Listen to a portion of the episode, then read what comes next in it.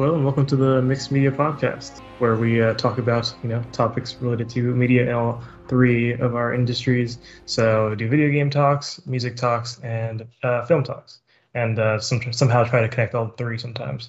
We wanted to do our updated format as we spoke about like two podcast episodes ago or something like that, but this time we almost got it, but we couldn't quite get the interview this time. So hopefully next time we'll see.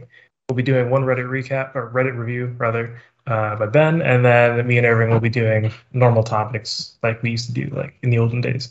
I guess we'll introduce ourselves. So I'm Nathan Nestor. I'm a game developer and 3D modeler. I'm Irving. I'm a filmmaker and media entrepreneur. I own a company called RAL, and I'm hearing myself in my headphones, so I'm tripping on my speech. And I'm Ben Costello. I'm a flutist, flute player, and a media composer. I'm struggling with the fact that I can't see myself on my screen. So I don't know what's going on with this new Skype update that I have.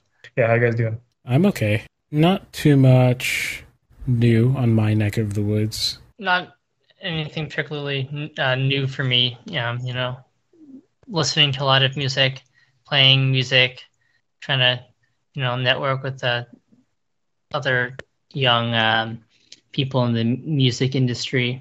All right, yeah, I guess I'll be starting with my topic, which is about digital distribution platforms, which are the modern way of buying games. So once upon a time, you used to go to GameStop or something like that to get your games. It's not really a thing anymore, at least GameStop. Not a very popular thing to do at all. Use online platforms such as Steam, Epic Games, or GOG. Those are the ones I'm really going to be talking about mostly. There are a bunch of other ones like Roblox are the ones that are only able to be used by the publisher / developer themselves who developed it. So like Uplay for Ubisoft, Origin / the EA app for EA, and Battle.net for Activision Blizzard. I'm not going to be talking about those stuff. And I'm also not going to be talking about Xbox Store, PlayStation Store, App Stores, literally just Steam, Epic Games, GOG. So just public platforms, as in anybody can apply to be on the platform on PC specifically, excluding Roblox because Roblox is weird. So we're gonna have another episode about that one. So yeah, I'll be talking about how they're kind of tough. They're kind of tough on the indie game developer and tough on developers in general, really. It was just of course. If you're tough on all developers, it's going to hurt the people who are smallest the most. But in general, some wackiness, whether, I don't know, I'm not really be pointing fingers in this case. I'm not really sure who's to blame, whether it's the distribution platforms themselves, whether it's the consumers, whether it's the developers. They probably all have their hand in it in some sense, but I'll just get to it what I'm complaining about. All these platforms are pretty different. Steam, Epic Games, GOG, right? So they all have their sort of pros and cons. Steam being it has the biggest audience out of all of them by far. The downside being that Steam sales exist, which I'll get to later, and why that's not good. Well, it's good in some sense. It's also not good in a different way. It's also Epic Games where, Epic Games might pay you if they really like your game idea to be a platform exclusive on the Epic Games Store. And you also get a high revenue share for developers. I think they take 12%, but the GOG and Steam both take 30%, which is a lot more rather. And the GOG is a lot. So I sort of mentioned them in order of popularity. So you definitely heard of Steam, probably heard of Epic Games. You may have not heard of GOG. GOG is owned by CD Projekt, and CD Projekt Red is a child of CD Projekt. I believe GOG is that the same? It might be the same thing as CD Projekt Blue or something like that. I think it also has its own color or something like that. I don't remember, but GOG is owned by CD Projekt. It's a store, not just for CD Projekt Red games. It's for any game. The whole unique thing about it is that all those games are DRM free. I don't remember what DRM stands for. Is it digital rights management? I think. Essentially the thing in the game that makes sure that you're not stealing the game, essentially. All GOG games must be DRM free. As an example, a lot of games do this, specifically multiplayer ones. If you try to join a multiplayer match, the game will check to make sure the license you have for the game is actually valid and that you didn't pirate the game, for example. And if you did, if it does look like you're using a pirated version of the game, it won't let you play multiplayer. Otherwise, it will let you play. The reason why GOG exists for, why would you want DRM free stuff, right? It's kind of a question is like, is it just like a pirating thing? Well, not really. There's some arguments to be made for it, such as the fact that like DRM in single player specifically is kind of nasty because in order for DRM to work, you essentially have to be connected to the internet. And so if you want to play a single player game, just maybe you have your laptop and your, on a road trip or something, you're just not somewhere where you have Wi-Fi easily accessible, then you can't, if you had a game that, a single player and enforced DRM, as in like, you literally must be connected to the internet at all times to play this game, and that kind of sucks. Or if you have a poor internet connection. I believe this is a problem with Ghost Recon Breakpoint. The game does have both multiplayer and single player, but it's definitely had a big focus on the single player instead. But I'm pretty sure the game locks you into an always-on, like always connected to Ubisoft servers state. So I remember hearing people have these issues where the game randomly disconnects, maybe because their Wi-Fi cuts out for a moment or something. Just unreliable Wi-Fi in a single-player game. So there's a price to pay for DRM, but it's not a topic for another time. I can do a whole video on DRM. And as well, GOG also asks as like a third option if you don't want to support Steam or Epic Games for whatever reason. It's like if the game's both, some people will be like, oh, the game's on Steam and GOG, I'll just buy from GOG because Steam has some questionable business practices and stuff like that. Okay, so what are the actual problems with digital distribution?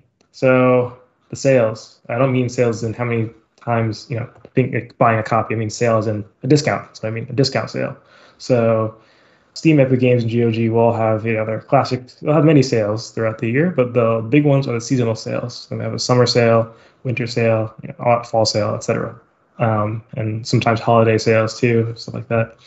But seasonal sales specifically are where the bulk of the sales happen. Wow. Okay. I'm using the word sale a lot, and it can mean two different things. It can mean discount, or it can mean like you're buying a copy of the game. I was using it in both senses. So let me restart using the terms correctly. So seasonal discounts are where most discounts happen, and they cause a bulk of the buys to happen for games, right?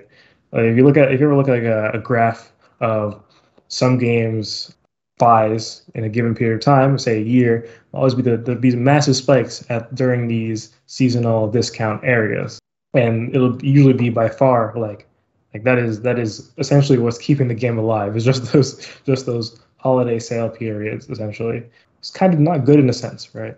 Because what's happening essentially is that in order to keep competitive, you have to you always see those memes with like Gaben, right? The dude who founded Valve, who owns Steam, and everything being like 75% off or 90% off, and ridiculous sales like that. Because it's true, there are sales like that, and the reason why they exist is to keep competitive. So during these holiday seasons, this is when all the developers are like, all right, time to make my season salary. Essentially, they're pushed to essentially like grind themselves to death by making their games 90% off to compete with the other ones. I'm not saying every game does that. Not every game, because the way it works essentially is you have to be invited to be in the summer sale. I believe Steam cites the numbers being like about the 20 to 30% of top selling games are invited to be part of the Steam summer sale. That's probably a lot more than it sounds like, because most games on Steam, as we talked about before, don't make much at all, because they're just, so I'll make something, decide I'm going to put on Steam, and then they don't think about it again, stuff like that. So 20, 30% is probably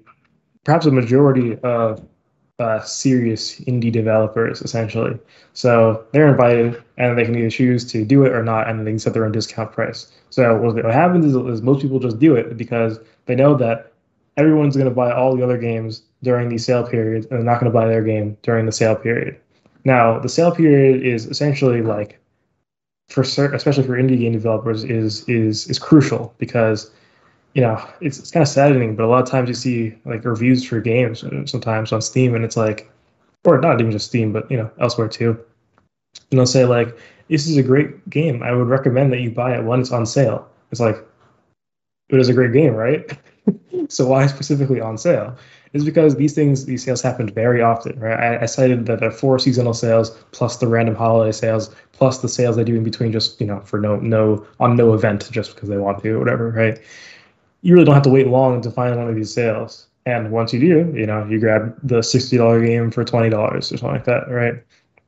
because why would you not do that when there's really not that much time between having to buy between each sale, right? So it's sort of like, you know, everyone's trying to stay competitive, so they reduce the price of the game during these sales, which sort of is a like endless cycle of people being like, oh, well, they did it, so I have to do it, and I have to do even more this time, and stuff like that, all competing for everyone's buys, essentially.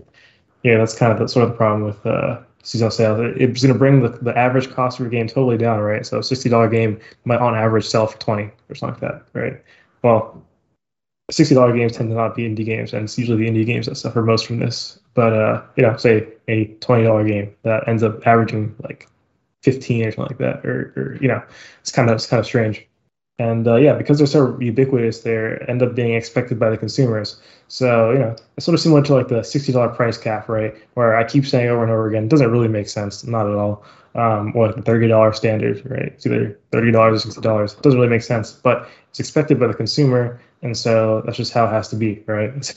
Essentially, until companies feel that there's too much pressure and they just decide they have to break the barrier, right? Which is what we're seeing with the $70 price, the new $70 price cap, which isn't even like fully adopted yet, right? So, and yeah, Steam sort of acts like one of those, like, you know, sort of, because they have about like, you know, their exact market share is unknown, but the number that I see usually like hover between like 70% to 75% of market share for PC game distribution.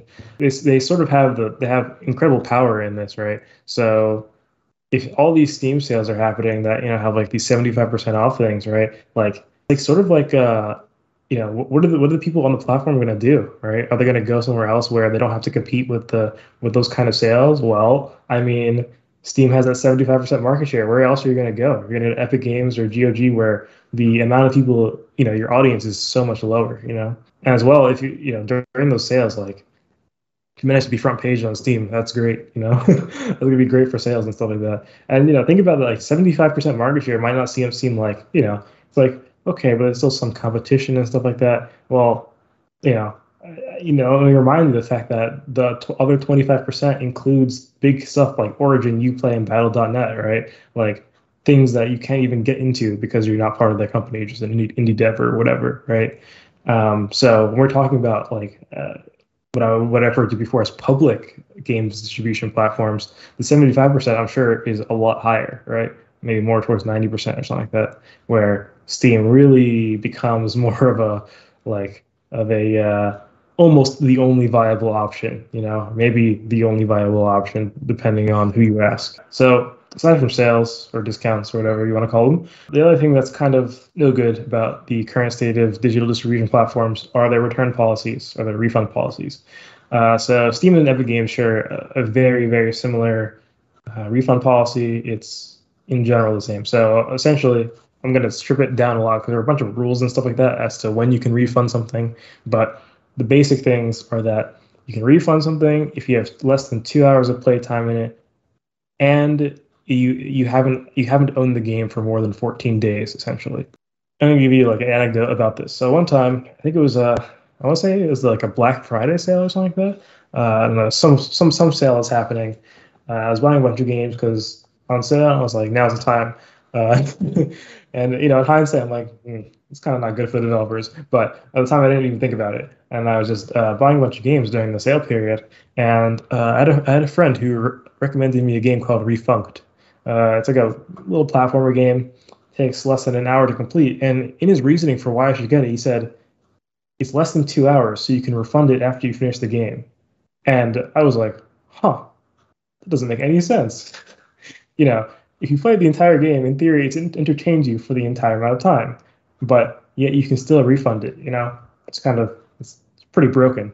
And what it essentially does is it enforces this idea that your games must be over 2 hours to play. This is a topic I've seen on Reddit before, and it like boggled my mind. The comments people were saying like, "Well, you shouldn't have a game that's less than 2 hours of playtime." Like, what? Have you never played like a board game? Like, you expect to play a board game for over 2 hours or something like that? Like, this is like just a video game thing, you know what I'm saying? This is not a general media thing, you know? No one's upset at like, I don't know, like, you know, if you have a movie that's 30 minutes, it's a short film, you know, it's not a movie anymore, you know what I'm saying? of course, it's going to attract maybe a different type of audience, but it's not like it's rejected as like, you know, if you make a 30-minute movie, that's not even a movie at all. You know, it's just, you go even lower than 30 minutes. It's not a short film. It's just a video, right? It's a YouTube video, for example, or something like that. Seems like a fairly simple thing to fix, right? Like all they have to do is like make it like if you're under 2 hours, then there's a different proportion, and it would be that easy. What is it about? Like if it's you mean like if the total playtime of the game's under 2 hours, you're saying? Yeah. Yeah, they can definitely just, you know, I think the Refunct takes about 40 minutes to complete, like, you know, on average, if you play like non-completionists, whatever. So you could just make it like 15 minutes, 20 minutes, like that. Even that, yeah. I mean, that's half the game, but whatever. And also the game is only $3. So like, come on, just give him his $3 for making that, you know, give him his $3. Like, don't be like that. But people are like this, you know, like people are actually like, you can't make a less than 2 hour game because people will just refund it. I mean, Refunct has seen incredible success in that it's been bought by a lot of people. So I'm sure he actually did make a lot of money off it because there are enough people who aren't scummy who, you know, just didn't refund it. Right. Like myself, I didn't end up refunding it. I was like, wait a minute, I literally can't do this. Like, I'm literally stealing because, yeah, pretty much I'm just stealing at that point. So yeah, they should just scale it. Technically, you can't do this forever. You know, Steam and Epic Games will say like, well, you know, we technically prevent this because if you refund the game too many times, refund too many games, essentially, we'll essentially manually review it and see if that's like suspicious and whether you actually have a reason, because you have to actually put in a reason. But you could just say like, I didn't like it or something like that, you know, or it didn't run on my hardware or something like that, you know. But I'm sure if you space it out enough, right, you get like a $3 game every once in a while. You just have free $3 games every couple of months. It's kind of messed up. But yeah, GOG takes a different approach. It's a 30-day refund policy, and it has there's no playtime thing. It's just 30-day refund policy. Their thing is, I think it's a recent update to the refund policy, is that you can refund it for literally any reason. Now, there's a weird part about this because GOG has no DRM, right? Which means that you can download the game and then you can refund it, and now you still have the game, right? On Steam, if you refund it, Steam will no longer let you have the game, right? Like, I'm not sure if it's forcibly uninstalled, but regardless, you know, there's some weird Steam token things that essentially verify that you actually own the game when you try to launch it from Steam, right? But GOG, kind of the point is that there is no DRM, which means that you can buy a game, refund it for whatever reason apparently, and now you literally just own it. They also do the same thing where if you refund too many, they'll, you know, be like, oh, it's kind of suspicious, let's look into that. But really, I mean, thinking about it, say you want to buy infinite games, right? You make an account, get a $60 game, you refund it within 30 days, you can literally refund it the next day, whatever, right? Okay, now the game is yours to keep for free. Right now, just make a new account and do it again. You know, it really isn't that hard to get by, especially because, you know, it's $60 is not nothing, right? It takes you know, some hours of work to acquire $60 at your job. It takes 5 minutes to make a new account. You know, like the you know, in terms of pure like money saving, it would make sense in, you know, an economic, I just want to be as wealthy as possible type way to just make a new account and return the thing. I don't know how to deal with that. That sounds pretty horrible in my opinion. But yeah, I feel like, I don't know, if you're doing the whole no DRM thing, maybe your refund policy should be very strict. I mean, especially nowadays where it's you know what you're getting, you know what I'm saying? Like, you just look over YouTube videos, you know exactly what you're getting for the most part, right? I guess the question is, will I actually have fun in this game? Maybe, you know, you didn't, well, it's part of like just the risk of it, right? It's like buying a movie ticket, right? You might not like the movie, but you can't go. You wouldn't expect to go to the movie theater and be like, "This is a bad movie. Give me my money back," right? Or else everyone would do that. You know, a lot of people would just do that. They'd be like, "I didn't like the movie," you know, even if they really enjoyed it. Can I have my money back? You know, whatever. That's essentially what's allowed here. Before you continue, I had this: is the only way for you to have DRMs to tie yourself to the internet? There's no other way. So okay, DRM, so it just stands for digital rights management, right? So I don't know if it technically needs to be connected to the internet. There are anti-piracy things that are not connected to the internet. The thing is that they can be, you know, you should never trust something on someone's computer, like, if you know what I'm saying. So you can edit the files, right, in such a way that deactivates whatever checking thing there is to check for that you actually bought the game legitimately. There are games that have done this, but you know they get cracked eventually, right? All it does is delay the inevitable. I guess you don't have piracy on launch, which is nice, right? You have piracy after a few months instead. The good thing about having the internet connected DRM stuff is that you can't edit code that's not on your computer. So if the server is the thing checking for licenses and stuff like that, then you can't actually get around that, at least not in any easy way, you know. Is part of the problem too that they give you unlimited keys? Because I'm thinking if you like, you could you could make it so that it only runs on one machine, right? So you can't pass it around, because I think that's really the end problem, is that you can just pass it around. I mean, but can you, if it's all locally done, then you disable whatever, you know, whatever attempts to lock it to your computer, right? Yeah. I'm wondering if you could create, sorry, this is getting really tangential, but I wonder if you could create like a custom executable for the machine that you're on, which would be an interesting, I'm sure there's a problem with that. Oh, like it literally just works on this computer only? Literally just only works on this computer. The computer is only so unique, you know what I'm saying, in terms of hardware. Yeah. Maybe. Yeah, but hardware level anti-piracy thing. Wasn't there something about Windows 11 and like hardware level anti-piracy stuff? I have no idea. I feel like I recall, I don't know, maybe I'm making that up, but I thought I remember something like that. So yeah, problem with this like refunding thing is like, not only do you just not give the developers the money that they deserve, it's that like you disincentivize people from making short games. I talked over and over again about the $60 price point thing, right? And how I think it should be higher for AAA games and stuff like that. And a counter argument to like the whole $70 standard or, you know, higher thing is that, well, whenever you buy a game, you're taking a risk when you buy it, right? And so essentially when you pay less, you're compensating for that risk, because yes, you get a lot of content, but $60 is no small investment, right? I get what they're saying, right? It's not, I guess it shouldn't be necessarily linear or something like that to the, however you want to the quality, however you measure that, you know what I'm saying?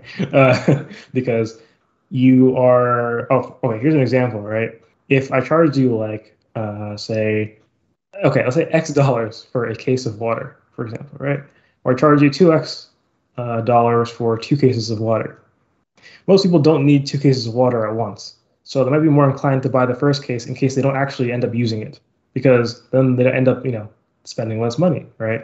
Because, well, you get it. Yes. Okay. So in this sense, it's like, I mean, that's what happens at like, especially like Sam's Club, right? Where you buy things in bulk, but the idea is that it's all cheaper, right? In part because of risk stuff, in part because you pay a membership fee, but, you know, buying in bulk tends to be cheaper because you're essentially taking on more risk that you might not use a product or whatever. And the company will likely thank you for taking on such a risk. And so you get the discount. So, yeah. So I get that counter argument, and shorter games will literally just fix that problem, right? A game like Refunct is $3. There is like no risk. There is no risk in that. Essentially, you lose your $3, and it's like, you know, not really a big deal for potentially 40 minutes of a fun time, which is nice. So yeah, you can no longer make like under 2-hour games and put them on any platform of any decent size, because at least on PC. Because then it'll be, you know, people will take advantage of it and refund the game when, you know, they actually just played through the entire thing. So, you know, I bought Refunct on a whim. I bought it literally the same day I was told about it, because it was only $3. I would not buy a $60 game based on one recommendation that I didn't know anything about, you know what I'm saying? There's a whole space of games that could be created that are just small, you know what I'm saying? Literally just small games. That'd be very, very nice. Those are kind of like relegated to like the App Store, pretty much, like mobile. Oh, yikes! Yeah. We don't want that there. We want that here. You know, we want small games here. It also helped a lot with indie developers, right? So, problem with indie developers now is that they're struggling to get to that 2-hour content limit, essentially, right? If they could surpass that. Like, or if that wasn't a thing to begin with, it was all relative to the refund policy, relative to the length of your game, then that'd be great. But unfortunately, it's not. Yeah, it's pretty much most of what I have to say. I guess some other critiques about digital distribution platforms, specifically Steam. Dude, it is so buggy and so slow, it's insane. I don't even know how, like, a company of such size, who essentially has dominated the entire PC gaming market of sales for decades at this point. What are they doing? How is it so? I don't know. I'm inclined to think that the devs at Steam are kind of bad. That's just my guess, or something. Or they don't care, you know, because, like, why would they care? There's no competition, you know what I'm saying? There's no real competition, at least. I mean, it's kind of hope in a way for Steam having to be forced to get better by competition, because there was a time when Epic Games Store was essentially no one knew even existed, and now it's actually a known thing because they've, you know, started pushing it further. But still, I mean, the amount of people who don't use Epic Games for dumb reasons like, oh, well, it lacks features, right? Okay, it lacks features. What features does it lack? It lacks a chat. Bro, who uses the chat on Steam? Nobody, okay? Like 7 people in the entire world, okay? So, no, I mean, come on. The reason why I wouldn't want to use Epic Games Store is mostly because there's no Steam Workshop. The Steam Workshop is actually amazing.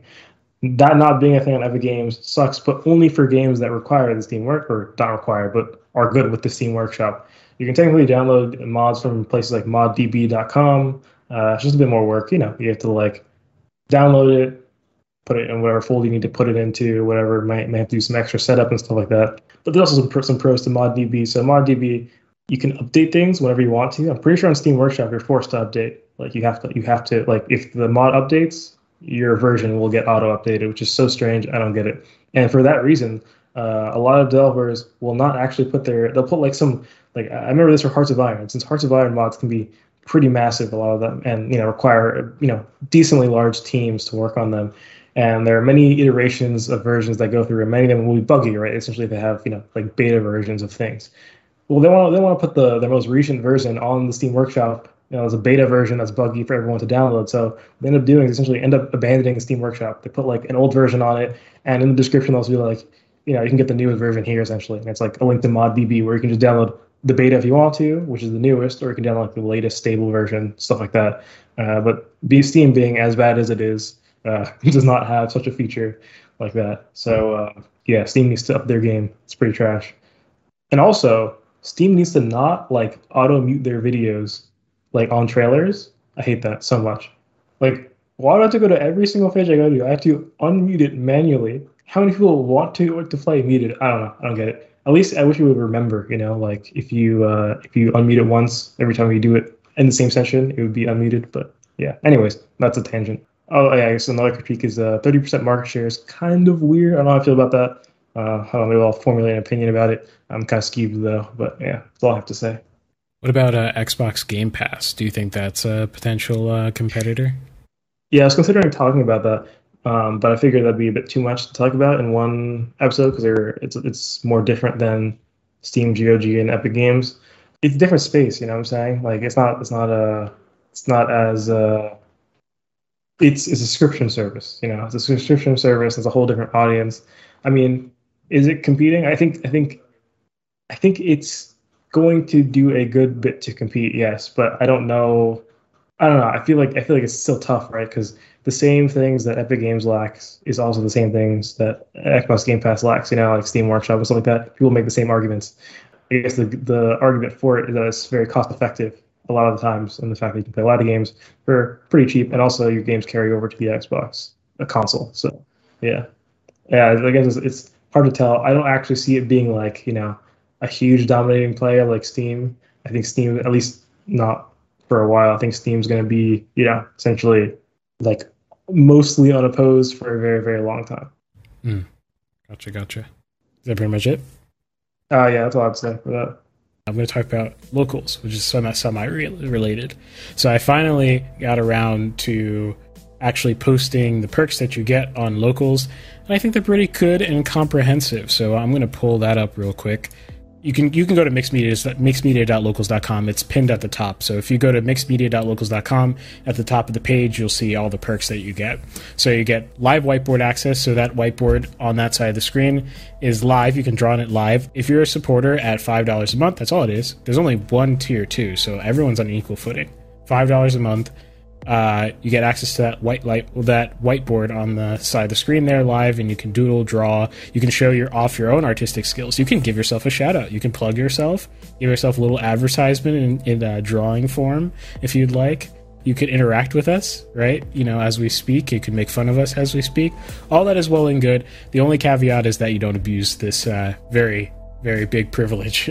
You can get your work reviewed. So like we do review stuff sometimes. So basically puts you at the front of the line for people we're going to review. I know a lot of people have enjoyed them, and I've enjoyed doing them as well. Third, you get polls. So polls we'll use to figure out what topics maybe we want to pursue, stuff like that. Just give us feedback, and we'll be deferential to you because you are people who are investing in us. We'll create a Discord rule for you on our Discord server, which is there for free for anyone. Link in the description. But you'll get a special cool role. They have icons now for roles. So you can have... not only a cool role, but maybe you'll have the only role that has an icon or something like that. I don't know. We'll think about it. And the other thing is we have a messaging service on Locals that is exclusive. So you can't message us through there unless you are a patron, basically. And what we'll use that as partly is as a live message box. So if you have a message to send us, a hot take, a question about us or anything that we've talked about or anything really random at all, we'll make sure that we address it in the following podcast. And the last thing is as these podcasts are coming out live, we edit them afterwards. And the only place eventually, once we have enough supporters, that you'll be able to see these live streams in the raw with all the bloopers is probably on the raw live that will be immutable on locals.com. So that's the perks for now. But I gotta say, we're gonna have cool stuff in the future. Like, I think we can do a cool thing with film festivals that will not only be like good game jams. Yeah, game jams. That'll not only be cool for our platform, but I think will be cool for creators as well. I think we can create like an interesting sort of incentivization thing. The ideas have been bubbling in my head how to sort of funnel some of that money back to the creators as well, as much as possible. I know how much that's worth. Yeah, that's my local spiel. So go to mixedmedia.locals.com and you'll find our stuff. All the links are in the description as well if you don't know how to get there.